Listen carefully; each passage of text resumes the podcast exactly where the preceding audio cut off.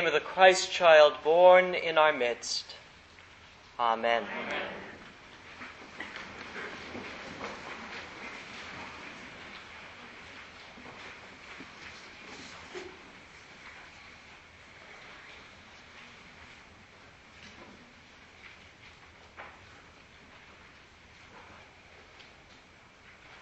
I don't have to tell you that Christmas this year comes in the midst of gathering gloom. We are no longer shocked by the bad economic news that appears in the headlines day after day. We've been in it too long now to pause long at Christmas time as monthly unemployment figures today quite merrily paraded their worst figures in decades. Even in our relatively sheltered communities of Mill Valley and the greater Bay Area, people are in conversation about struggling between jobs or nervous about whether the next few weeks or months will see them out of work. Finances are strained everywhere. Home values continue to drop. And the government talks in terms of hundreds of billions of dollars of borrowed time and money throwing it into the ailing economy, and yet the situation seems to remain the same for so many. Many who are struggling even harder for basics like food, shelter, or health care. We might take some solace that we are not in as hard a situation as our sisters and brothers in, say, Zimbabwe or Afghanistan and yet we are unsettled that our fate is more closely and inexorably related with theirs than we thought even a year ago.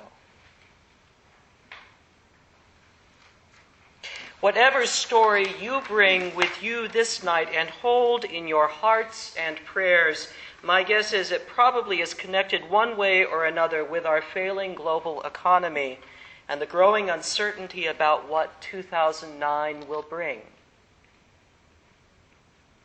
The stories of the greater world are all laid bare this night before us, alongside our own personal stories, and this peculiar story we hear again retold as we have in Christmases past, year after year.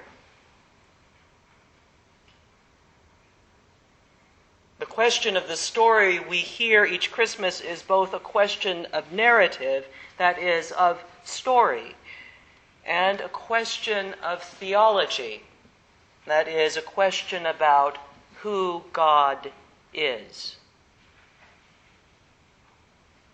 And the question boils down to simply this Why does God choose to engage the human family in this way and not another.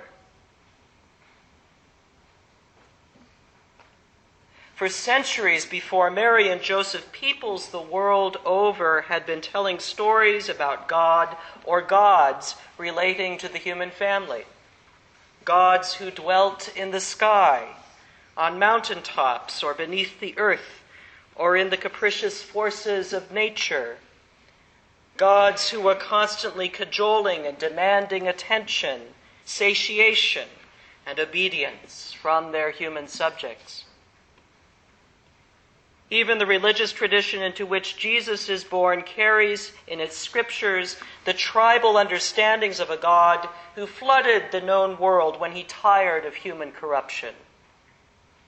A God who appeared to Moses in the burning bush and claimed a particular people as his own, rescuing them with plagues and portents from their oppressors parting the seas, leading them by miracles and columns of smoke, and punishing them when they misbehaved. A God who descended like the fire gods and volcanic spirits onto a mountaintop to deliver the law. A God who occupied a temple in a particular place and a particular time, who demanded sacrifice and anointed leaders over his people a God whose story was writ large and dramatic, just like those old Charlton Heston films, where God made history like a great warrior or a triumphant politician or a hero of old. Only later, while in exile and without a temple, would the ancient Israelites come to fully recognize that a heroic tribal god without a home was effectively useless.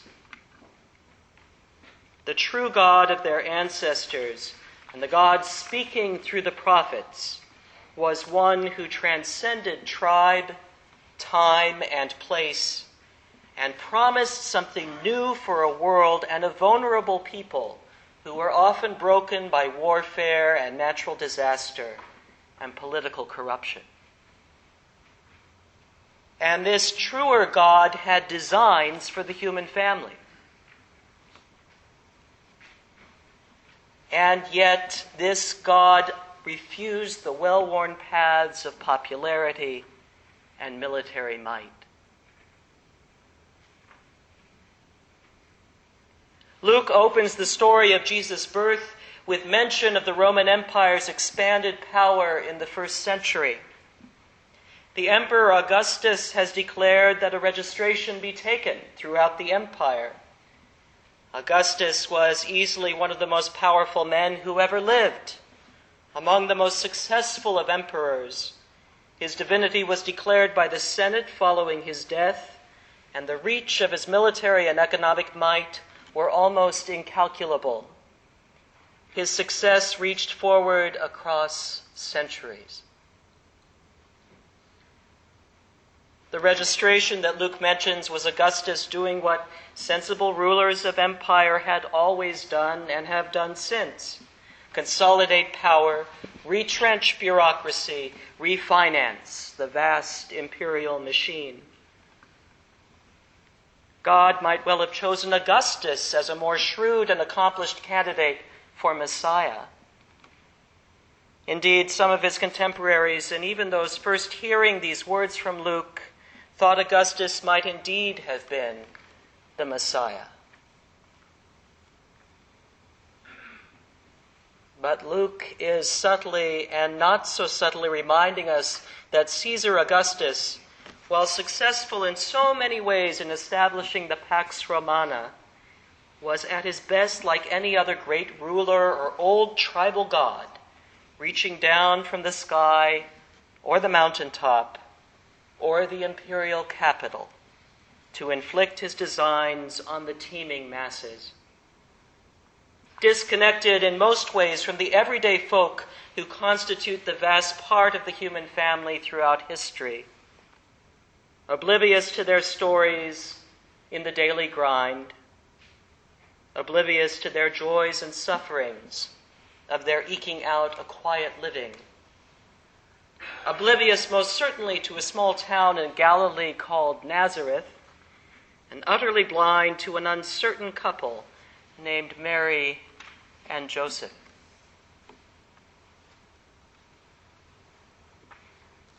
That the God of the universe should choose them to start something new is both counterintuitive and unsettling counterintuitive because Mary and Joseph offered the baby Jesus no real clout to inherit. Joseph might have been descended from the house of David, but who wasn't? He was a carpenter, no more than that. And anyway, David's line had long since been replaced by a series of puppet kings under the Roman thumb. Mary offered little but a willingness to listen to angels and accept the most ridiculous proposal that she carry in her womb King David's heir, the Prince of Peace, the child of the Most High God. Whether she confided this to anyone beyond her most intimate kin is doubtful. Who would have believed her? Would you? And that she conceived this child, as the story says, without Joseph's help and the benefits of wedlock means she was liable to become an object of public scandal. The promised Messiah was getting no political or social help from his parents, thank you very much. That's for sure. Even in the 21st century, children born under such circumstances would not be expected to amount to much, at least in the world's eyes.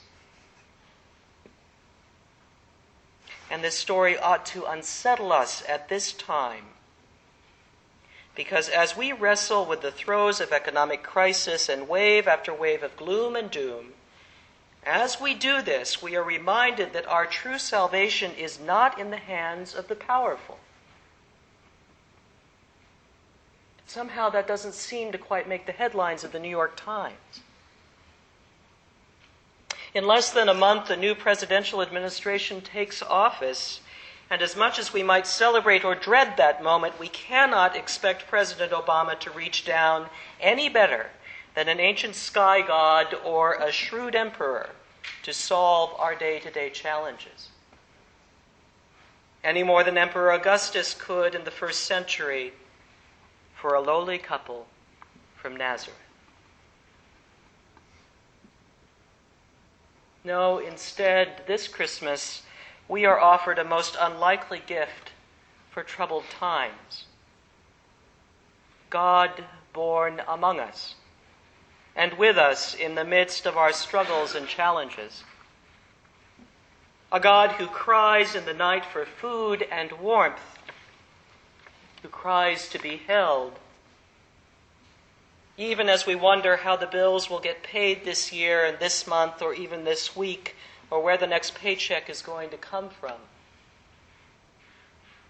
A God who is turned away from even simple lodging and is berthed amongst the animals and grime of a stable.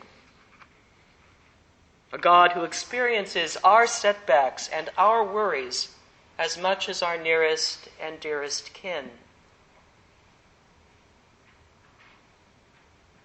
Now, truth be told, we might have wanted a God who was going to throw thunderbolts from the sky, or perhaps descend upon Mount Tam in a column of smoke. Perhaps a God who would sweep away all our problems along with our enemies, or guard us and our treasures safe with legions of the well armed. Maybe a God who would dispense a new economic model or a financial rescue plan that really works and works quickly but what we get is a baby, born of a poor mother vulnerable to gossip, and married to a bewildered man who can't even afford to buy his family's way into some decent inn while they're on the road.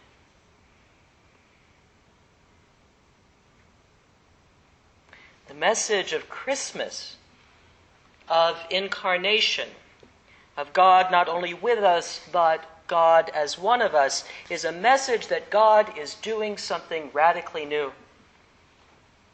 And this new thing is not simply an artifact of history confined to a dusty first century village in Palestine, but it is ongoing everywhere and forever. That means that God is already doing a new thing among us during these hard times even while the government is bumbling about in its usual bureaucratic ways, even while we wait for the reins of power to change hands, hopefully for the better. And this new thing is new life. Every bit as amazing and precious as a newborn child, drawing us back together as community. In fact, this new thing is a child born for us. Christmas means that God belongs to us.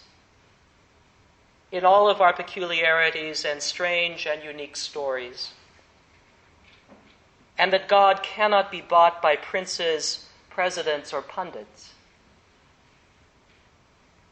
Christmas means that God is close at hand when we risk being overcome by anxiety, when we risk being consumed by our struggle to work through all the challenges that this time of year, this time in our lives, this time in our history brings us.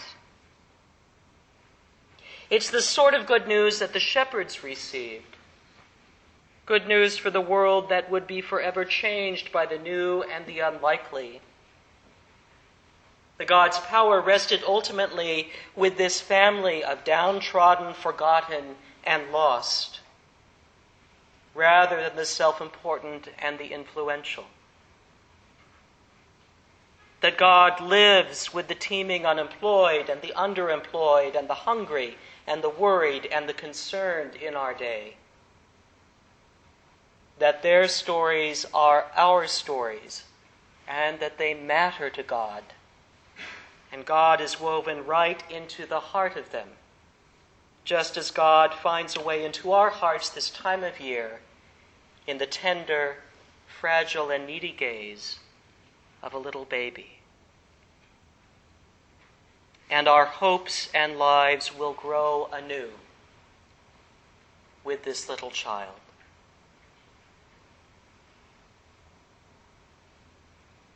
So, are you ready for this new and unlikely news of God with us? I mean it. Are you ready? Do you even have a clue what I'm talking about? Well, if not, take heart. Mary and Joseph really weren't ready either, and probably didn't get it completely either. I'm not sure I do. Yet here we are, 20 centuries later, welcoming this little child, this kernel of hope, this flicker of light in our darkness, and welcoming him with song and prayer. And seeing in him at last the satisfaction of the longings we all carry. For our struggles belong to him, along with the rest of our lives in all their rough and tumble. And Christ has come to remake it all anew, from beginning to end, for a love that was before time. For a God who is God of the present, past, and the future. For a God of the skies and the seas and the land. For a God for each of us and everything that we are, down to our very last breath. Amen.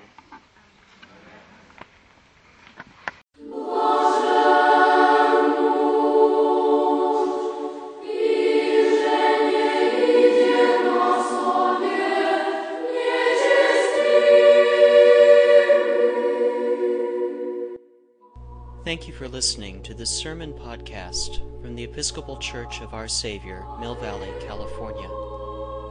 We are a growing, welcoming community for those seeking to deepen their relationship with God and to journey in faith with God's people through the breaking of bread and in service to others in Christ's name. You can reach us by phone at 415 388 1907 or visit us online at oursaviourmv.org. That's O U R S A V I O U R M V for Mill Valley dot org.